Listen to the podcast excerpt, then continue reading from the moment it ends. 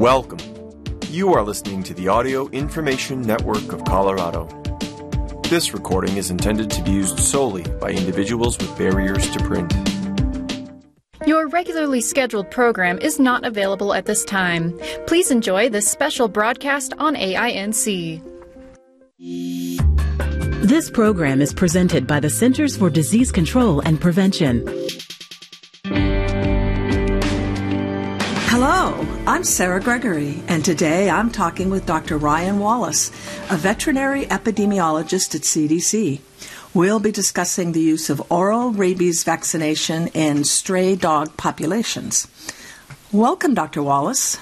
Hi, thank you for the opportunity to talk today. Okay, to start, what is rabies and what causes it? So, rabies is a virus. It's uh, called a, a zoonotic disease, meaning it's a it's a virus that can spread between people and animals. Uh, rabies is, is pretty unique in that it's almost universally fatal if you if you get it and you don't seek the right medical care, and uh, it also causes quite a few deaths globally. Fifty nine thousand people uh, die from this virus every year. How many? Fifty nine thousand. Okay, that's uh, Wow. Uh, in movies, we often see dogs with rabies foaming at the mouth. Um, can you tell us more about the symptoms involved with rabies infection? Yeah, rabies is a really unique virus. It, it's inoculated usually through a bite into into the body of a, any mammal, and it then tries to find a nerve, a, a peripheral nerve. Uh, so you can imagine if you're bit in the hand or in the leg, uh, it's going to be in the tissue. It's going to find a nerve, and it gets inside, and then it moves really, really slowly towards the brain. Uh, again, towards the brain of a person or, or a dog or any other mammal. It moves at about one centimeter per day. And eventually, when it reaches its end goal, the brain, it can replicate quite rapidly. And that's where it causes all sorts of unusual neuro- neurologic disorders that we tend to associate with rabies. So the, the foaming at the mouth is the virus's attempt to get more virus out so that it can infect the next animal through a, through a bite. Uh, it causes some discomfort in the throat so you don't swallow the saliva and more of it comes out and infects other animals and people. Uh, and, and, then it also causes some pretty unique uh, behavioral changes, such as the aggression or uh, paralysis. Uh, are bites the only way rabies is spread? Bites are the primary way that rabies is spread, but there are two general uh, ways in which this virus can get into a person or, or an animal. And so we call those bite and non-bite um, exposures. Again, almost all rabies transmission, whether it's dog to dog or dog to human, is going to be through a bite. But we also do know that it is possible for the virus to be spread by a scratch that's contaminated with saliva, mucous membranes.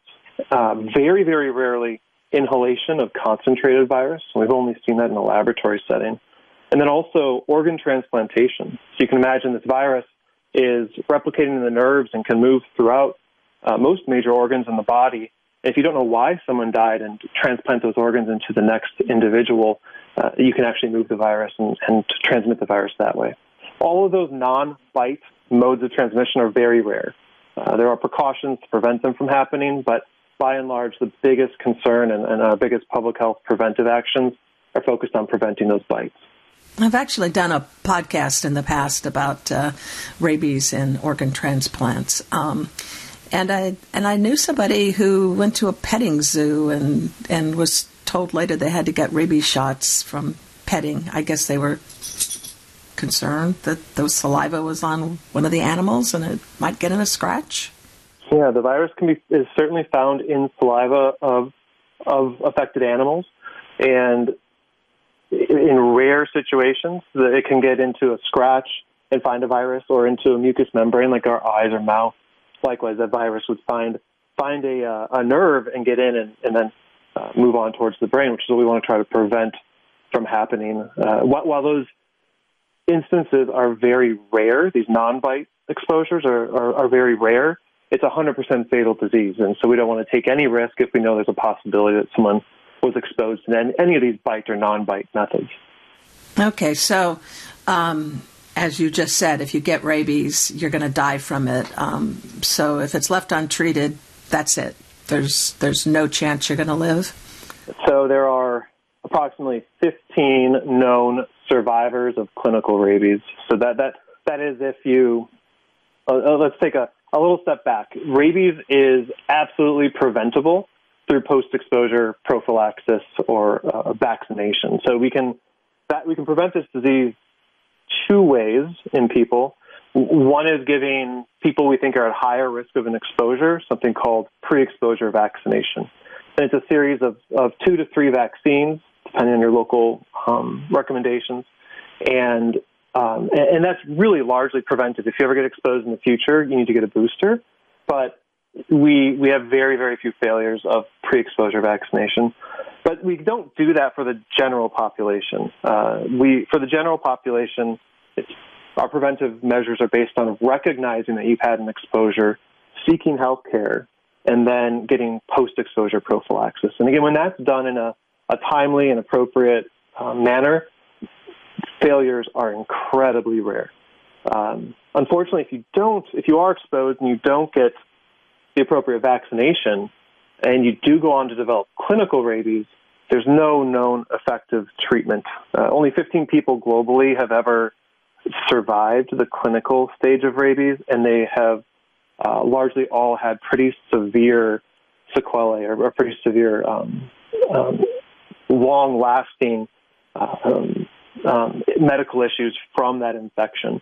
And you can imagine 15 survivors ever out of 59,000 people that die of it every single year. Those are not odds that, that anybody should want to play. What's the timeline? Say you get and um, have an exposure to when you start having symptoms. The virus moves fairly slow, uh, and so most of our incubation periods are going to be somewhere between three weeks and three months from exposure until when when clinical signs will appear. But it's incredibly variable, and uh, there's a lot of biological processes that go into how long it's going to take from from again that exposure to developing clinical signs. You can imagine if you're bitten on the on the foot by a rabid dog, that virus has to travel quite a long distance to get to the brain, and you're not going to see clinical signs until the virus is in the brain and, and replicating quite quite fast. Uh, and in those situations, we've seen reports of, of several years before people go on to develop clinical signs. Now, that's very rare, but it does happen. Um, alternatively, someone bitten on the head, the virus has a very short path, a very short distance to get to the brain where it wants to be. And we can see clinical signs develop as early as you know, 14 days if you have a severe bite to the head. So, 59,000 people die of rabies each year globally. Um, and apparently, most of these cases are from domestic dogs. Uh, why is this, and why not some other animals like bats or cats? Yeah, the this virus is one of the oldest described zoonotic viruses uh, known to man. It, there, it goes back thousands of years with reports from from rabid dogs transmitting you know, this virus uh, in, in Mesopotamia. Um, you can imagine a, a, virus that's had the opportunity to move in and out of different animal populations for thousands of years. It's had quite a few evolutionary jumps. Uh, the biggest one that is the risk to people is when this virus jumped into dogs. That's not necessarily because they transmit the virus any better, but they're um, um, they have a very close association with people. So dogs, you, they they sleep in our beds. They're all over our communities. They, there's just a lot of interaction and opportunities for them to expose people uh, when you're in a, in a country that has the, the virus that spreads through dogs. Uh, whereas animals like bats and uh, the United States, raccoons, skunks, foxes, uh, we don't interact with those animals quite as much. So even though the virus is found in a, in a lot of other wild mammals, uh, the, they, they keep the virus in their population, and it's it's relatively rare that people interact with with a sick wild animal and then that virus is transmitted. What about cats? So rabies virus can infect any mammal. You know, there's some stories out there that possums can't get rabies. That's not true. Possums can get it. Uh, they have some some biological defenses that make them a little bit less susceptible. But we have rabid possums in the United States almost every year. Um, but there there are two cycles for this virus. Uh, there's the reservoir cycle, the, the enzootic cycle that's always going on in the background with the with the key species. So um, in most of the world, that's dogs, and the, there's a special version of this virus that is spread from dog to dog to dog. We can differentiate it with lab tests. We can see which type of virus this is. Um, any mammal can get that version of the virus and die, um, but it is maintained in the dog population. I see. Okay. Um, where is it most common to find dogs with rabies? Around 120 countries have the virus that's, that, that is spread from dog to dog, which we call the canine rabies virus variant. Um, now, the, the level of endemicity, how bad it is, can really vary quite a bit between these countries. Some are, are very close to elimination and doing very, very um, strong, running very strong control programs, and others are still at the very beginning stages of, of elimination, and, and rabid dogs are unfortunately quite common. Uh, India has the highest number of human rabies deaths globally, uh, but it's also a very large country, and they, they have some pretty strong control programs that are being implemented now. But uh, if we look at like a, a rate or say risk of, of rabies in a biting dog, most countries in sub-Saharan Africa are, are heavily endemic, and then Southeast Asia has a very high rate of rabies as well. Uh, so, how effective are the pre uh, and post uh, vaccines? Um, are they different? Are they the same? Um, and and and do they have the same efficacy? Yeah. So today, pretty standard across the globe, we use cell culture vaccines, which are highly highly efficacious. They work really really well. Uh, there are two different regimens that we we use with pre-exposure vaccinations. So if you're traveling to another country and you're worried you might become exposed, uh, is a is a simplified version of the vaccination series, and it's really really efficacious on its own. But just to be 100% certain you don't get rabies if you do become exposed in these countries, there is still a booster recommendation. So just because you're pre-exposure vaccinated doesn't mean you don't have to do anything if you are bitten by a dog or, or a bat. You still have to go seek medical care, wash that wound, and, and get your booster vaccinations. But it's a much more simplified process. Post exposure vaccination can range anywhere from three to five vaccines, depending on the country you're in, and then rabies immune globulin. And that's a, a process that provides both passive and active immunity since we know you were exposed and potentially susceptible. When these are given um, appropriately and, and per international standards, they're almost 100% effective. Uh, failures by either regimen are incredibly rare.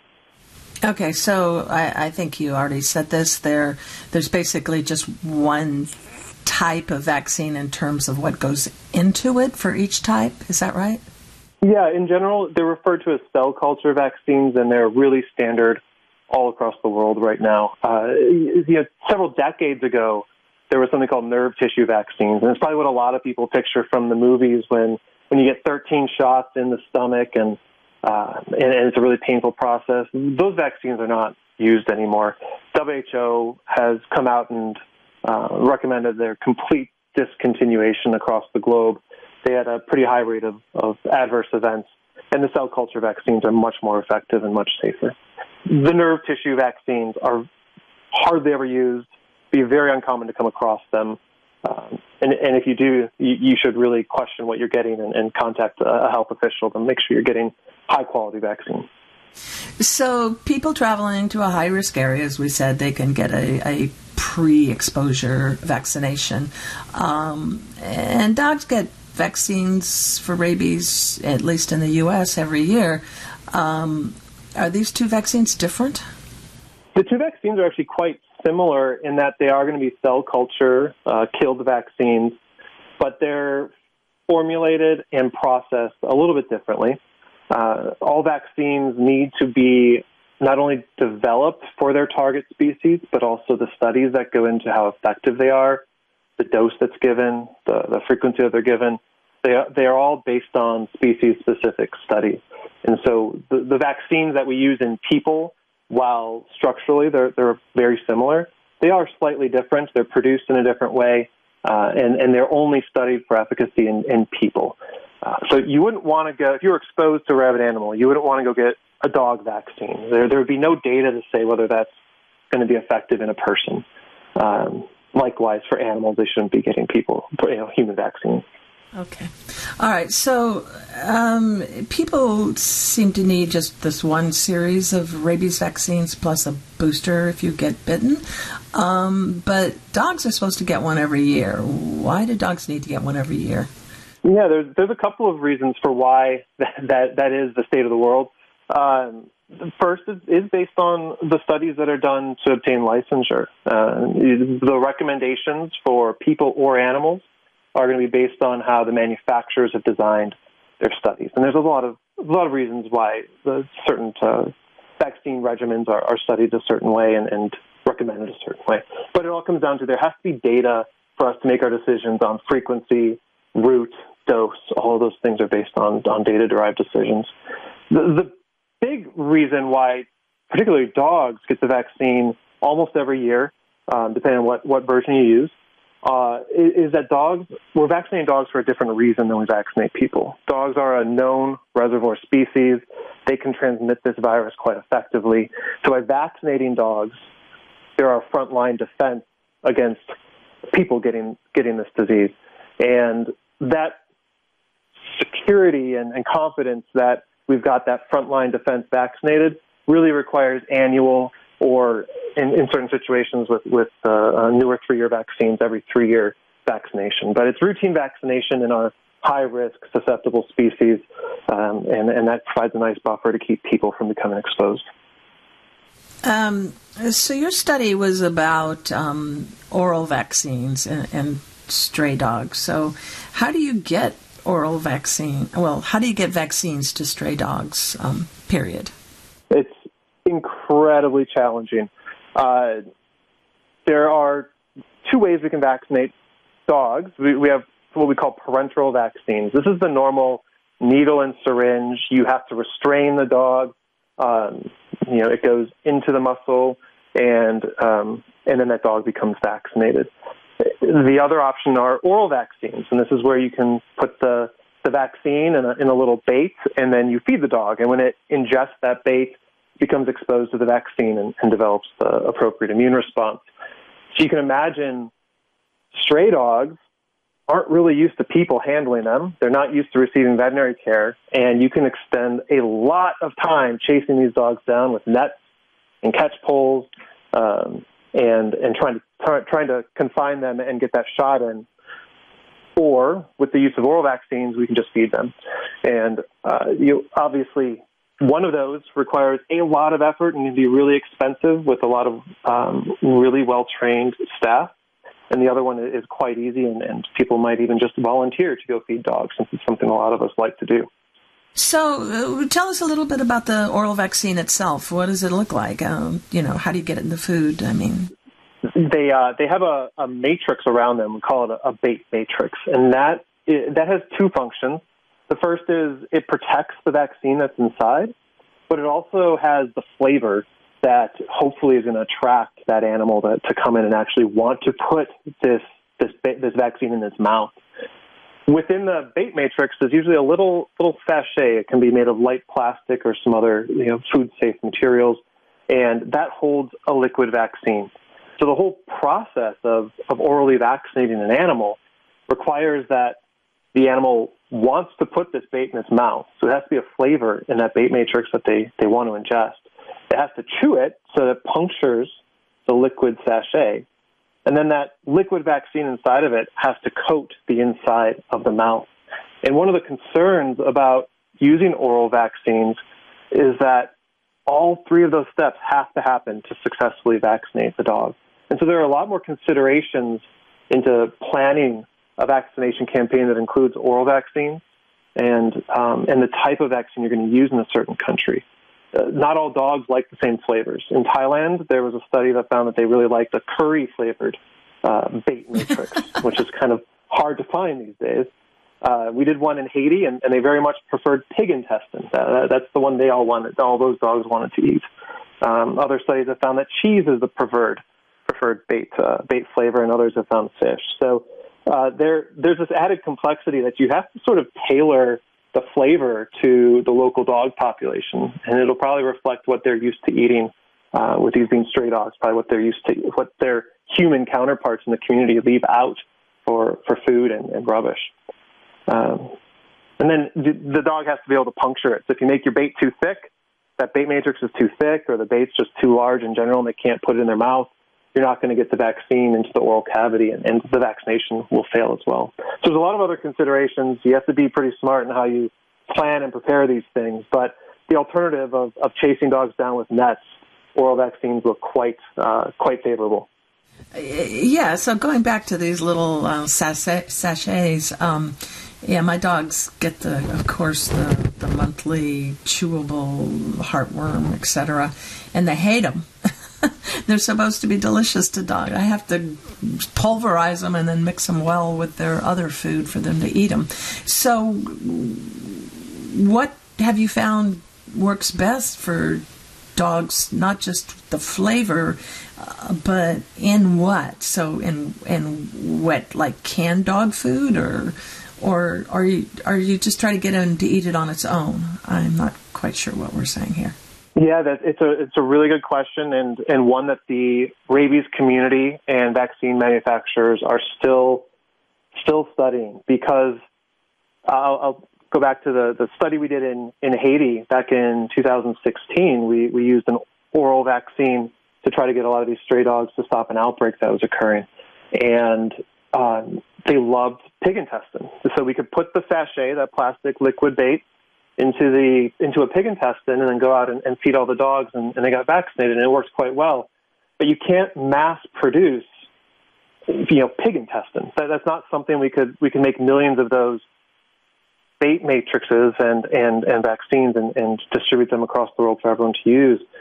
Um, so manufacturers are uh, currently working on trying to identify a universal bait flavor and universal bait matrix, and there are a couple of good prospects um, egg flavor seems to be generally universally liked by dogs. Uh, but there are always, and the more we study this, the, the process of oral vaccination and um, and and get out and do field trials, there there are always exceptions. And I think that Thailand one's probably the most interesting. I mean, who would have thought that dogs would prefer a curry flavored bait? But that's what they were used to eating um, from from people in the community, and, and that's what worked best. Yeah, this is this is really fascinating because I've we've EID's done articles about um, orally vaccinating raccoons, and I've actually done a podcast on that.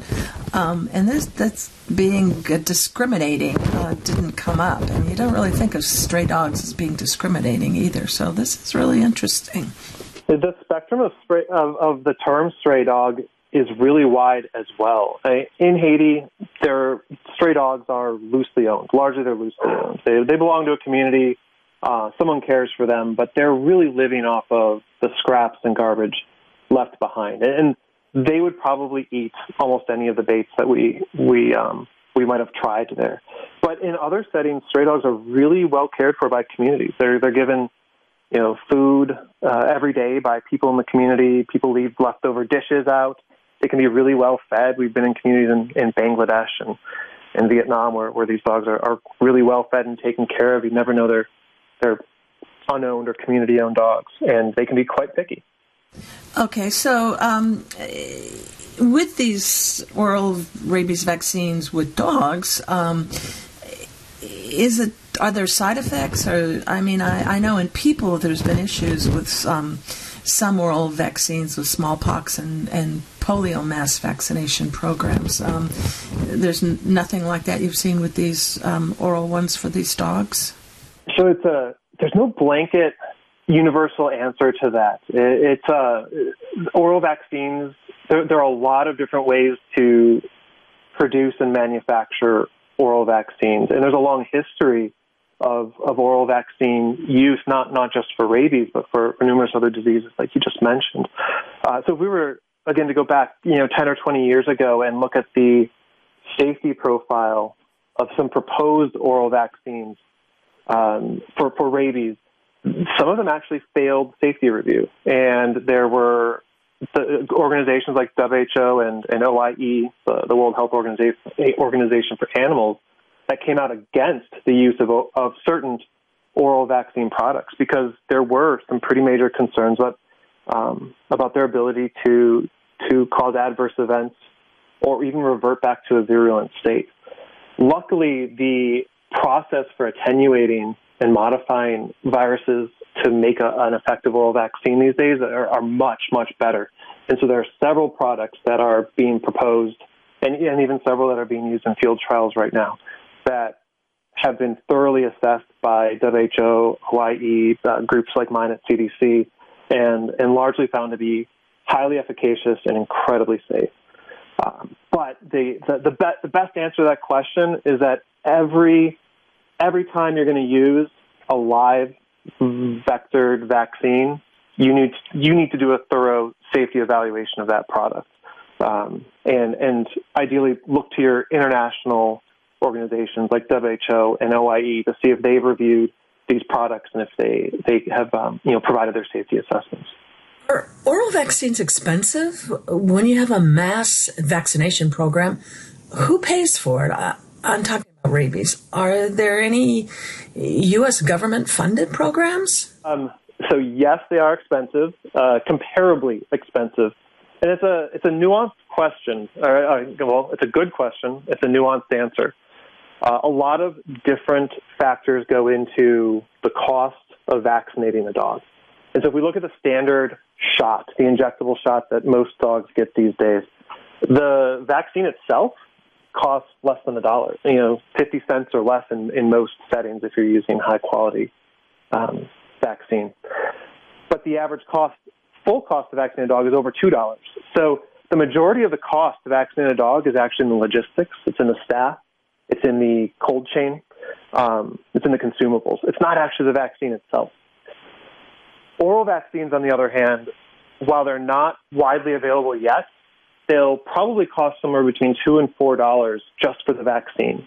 So quite a bit more expensive than parenteral vaccines. But from what we've seen from from our field trials and um, and, and, our experience in the field, is that the, the surrounding costs can go down quite a bit. We, we can vaccinate more dogs faster with oral vaccine than we can with parenteral vaccine, especially when we're talking about stray dogs. And so you've got this balance of um, parenteral vaccines, the vaccine itself is cheaper, but your staff costs are probably going to be higher because it's more effort to go and vaccinate those dogs. Oral vaccines, the vaccine cost is much higher, but the staff costs we expect to be quite a bit lower because you can do more dogs in a day. Going back to something you said earlier about people just in the community feeding the dogs with these vaccines. So is that part of what's being done? It's not just health, uh, public health workers out there feeding dogs, but is this, uh, are there vaccines given to community members to hand out to these dogs? Not yet. And that's not the recommended way to use oral vaccines right now. But we are at the very infancy of, of the of developing programs that will include oral vaccines as one of the strategies. It's kind of crazy. We, we've been using oral vaccines to control rabies in wildlife for decades. Uh, hundreds of millions of oral vaccines have been distributed for control of red fox rabies in Europe and uh, raccoon rabies and coyote rabies here in the United States. But we don't have it as a tool, a standard tool for control of rabies in dogs, which causes you know, 59,000 or more human deaths every year. So the, the, the, paper that, that was published in December is really uh, about um, getting some of the set, setting some of the facts straight about h- how these vaccines should be incorporated into standard dog vaccination programs, particularly in, in canine rabies endemic countries um, and, and, tries to focus some of the attention on where there's going to where they will truly benefit and aid a vaccination program. So, uh, tell us about the global strategic plan for eliminating rabies death in people caused by dogs. Yes, so this was a initiative developed back in 2015. Um, there are our, our, three main international organizations are supporting this initiative. That's WHO, World Health Organization, OIE, and then FAO, uh, the Food and Agriculture Organization of the United Nations. And they are providing a, an overarching structure and gathering government and international agency support to try to eliminate dog mediated human rabies deaths by the year 2030. And so, so clearly, vaccinating dogs is going to be a huge component of, of the um, uh, uh, of the plan to to reach this 2030 goal. But also included in that is post-exposure prophylaxis and pre-exposure prophylaxis for people. Are you optimistic about this plan um, actually being achieved by 2030? I think any any any program, any any large scale elimination or eradication goal, it has to start somewhere. We we can't just say it needs to be eliminated. That could happen, you know, in 50 or 100 years if, if we don't set a date. So setting a target puts expectations on endemic countries' governments. It puts expectations on international agencies and, and donor governments that are going to ideally support this goal. Uh, it also allows us to start more effectively planning how we would even approach something like um, global elimination of rabies or elimination of dog-mediated human rabies. Um, we still have you know nine years left to see where we get by 2030. I think um, this is probably a, a, a, goal that will go on for, for quite a while because countries are at different stages. But, but I think it was quite quite um, quite bold and ambitious, and, and really really good that these international agencies established the goal, set a date, and they are putting down real strategic plans for how we can uh, help other countries address address this. Uh, I mean, really significant public health issue. So, what factors need to be considered for creating effective rabies vaccination campaigns? The number one consideration really needs to be the type of dogs that you have. There are some countries where we can use really easy methods of vaccination. Um, so, picture uh, like brick and mortar veterinary clinics, and, and people just bring their dogs in, and a veterinarian gives them a shot, and then and then they go home in their cars.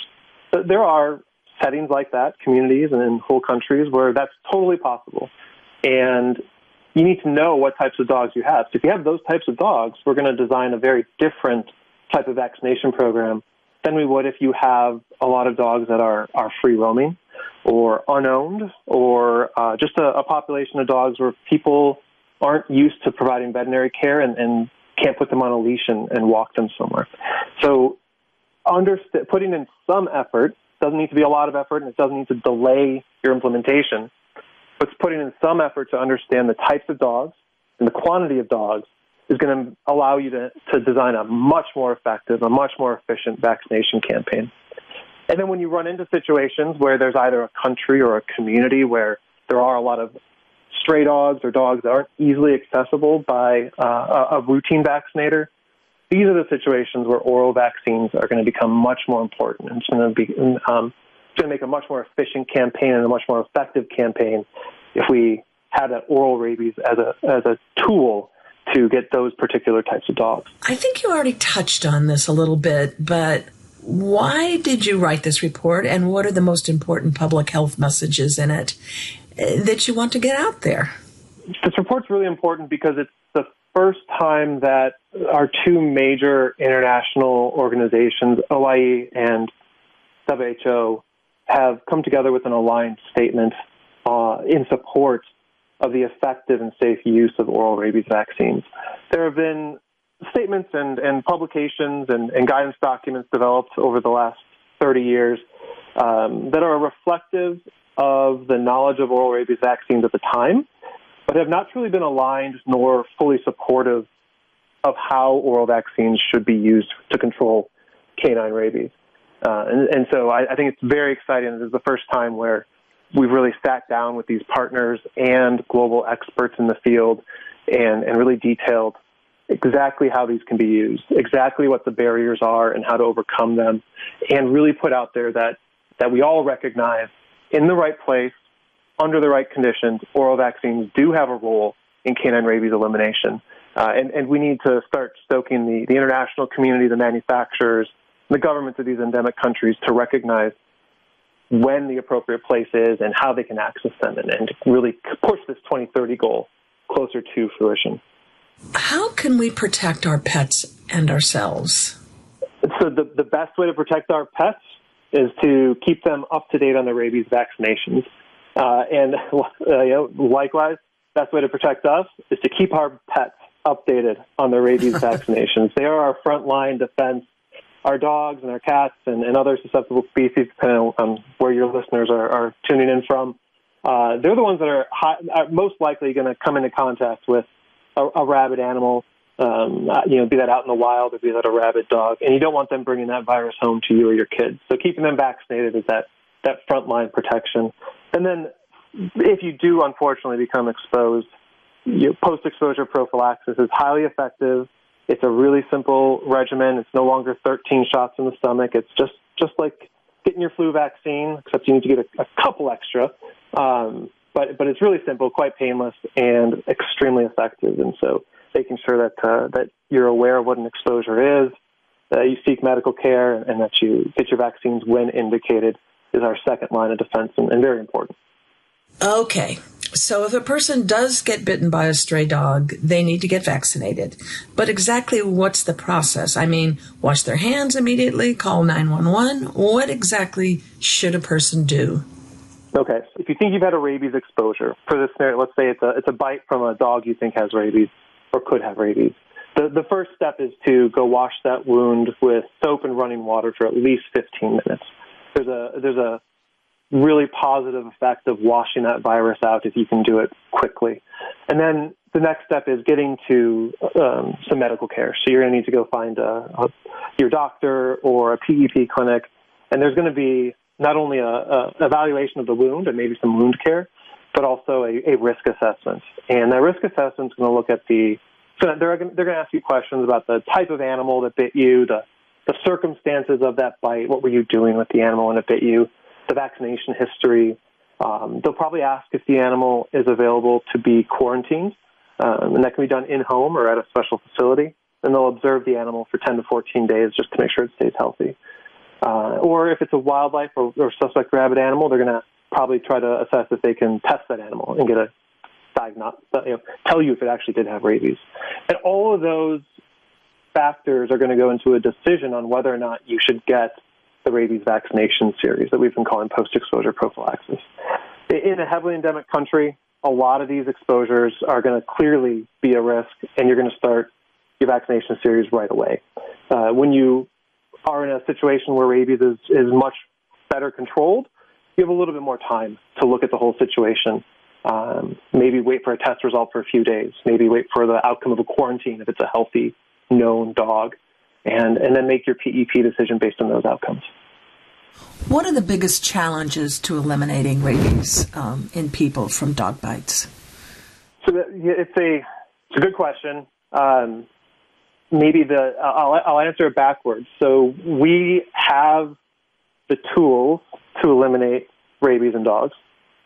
There are numerous countries that have eliminated dog to dog transmission of rabies or the canine rabies virus variant. Um, we have the methods. We have a lot of pilot studies that have shown you can eliminate um, eliminate this virus even in low and middle income countries. Um, but what we haven't seen, and what I think is probably the biggest barrier, is the sustained commitment that's required to truly eliminate a disease. Um, whether we're talking about elimination in a community or a country or globally, elimination is a big word. It's not something where you do one campaign and and a virus is magically gone. That's not how this works, and um, it it really takes strong commitment. Um, it does take funding.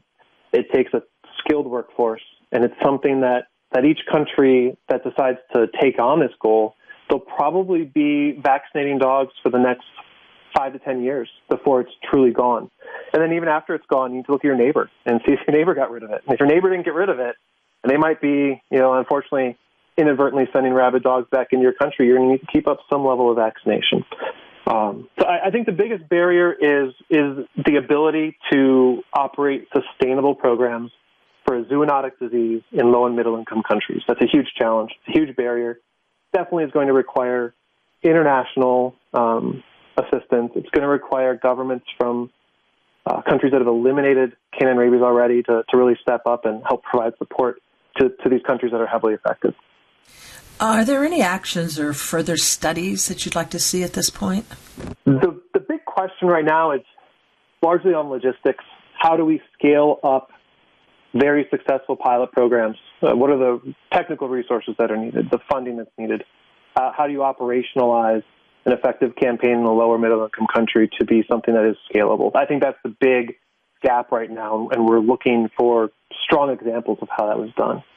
If we go back to oral vaccines uh, specifically, uh, one of the biggest questions right now is is there a universal bait flavor, and how can we mass produce these uh, these vaccines?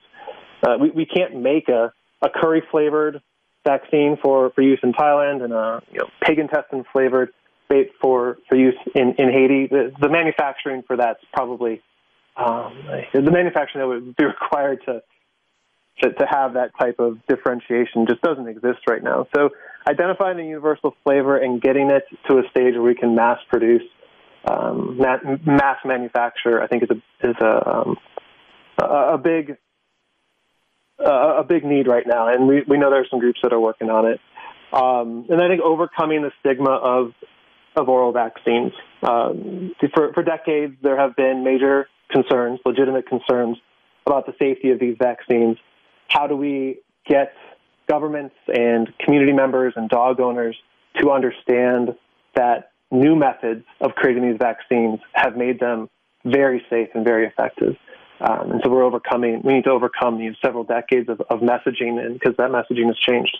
Um, so, do you and your co authors in this report have any recommendations for um, implementing uh, oral vaccines for dogs?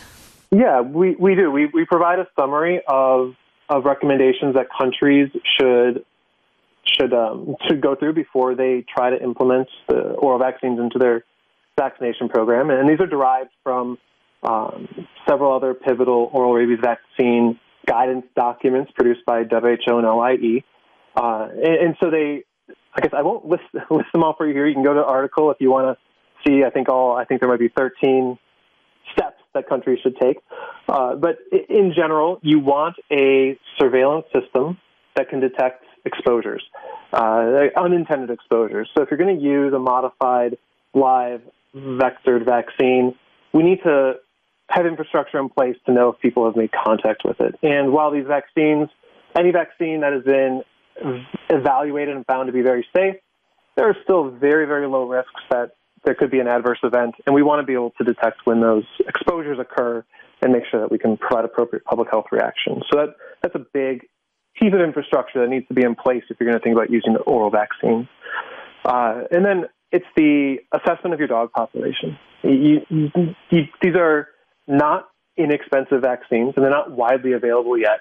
And so you want to make sure you're using them correctly. So you need to understand your dog population, which vac- which dogs you're going to target with oral vaccines, and then uh, are you using the right bait flavor and the right bait construct. Dr. Wallace, tell us about your work now and what you enjoy most about it. Well, my work for the last 11 months has actually been doing COVID response, and I think that's what we're seeing across the across the globe. A lot of people that are traditionally running rabies vaccination programs are now being pulled in to, to help with the pandemic response. Um, it's great that a lot of our colleagues and partners around the world have been able to help out on this and use their experience controlling a similar zoonotic disease uh, to help help um, with with pandemic efforts. But it does it does raise a major concern about how we're going to sustain the successes that have been made in controlling canine rabies if our workforce is diverted and if a lot of these programs are like dog vaccination are, are put on hold for a year or two while we're uh, addressing safety concerns and making sure that our teams can go out and do this safely. So I think there's a, the next year or two is going to be um, um, very important to ensure that we're maintaining dog vaccination programs, but um, we need to make sure we're doing it safely and that we're doing it in the context of the priorities of the governments. I heard a dog barking earlier, you, so you obviously have at least a dog. Do you have any other pets? You want to tell us about them? I have a lot of pets. Um, I have four fish tanks uh, that have a different variety of freshwater fish. Um, I have two lion's head rabbits that my, my two daughters take care of. and I have two dogs, uh, both rescues. One um, one actually looks like a, a Haitian street dog, even though it was found here in DeKalb County, Georgia. But the similarities are, are quite strange. When I look at pictures of myself in the field, vaccinating all these dogs, you would not be able to tell if I was holding my own dog or, or one of those dogs from Haiti. Uh, and then and then another elderly rescue dog we, we picked up from a rescue organization. I also have two dogs and two rabbits. That's interesting, but not the four fish tanks. if you want one or two, I can I can I can send them over. they wouldn't survive. Um, thank you for taking the time to talk with me today, Dr. Wallace. No problem. Thank you for highlighting this article and the, the 2030 goal and, and all of the really good work that our partners around the world are doing. We really appreciate the opportunity to talk. And thanks for joining me out there. You can read the December 2020 article, Role of Oral Rabies Vaccines in the Elimination of Dog-Mediated Human Rabies Deaths, online at cdc.gov slash EID. I'm Sarah Gregory for Emerging Infectious Diseases. For the most accurate health information, visit cdc.gov or call 1-800-CDC-INFO. If you enjoyed this program, please register for our free services at www.aincolorado.org or by calling 303 786 7777.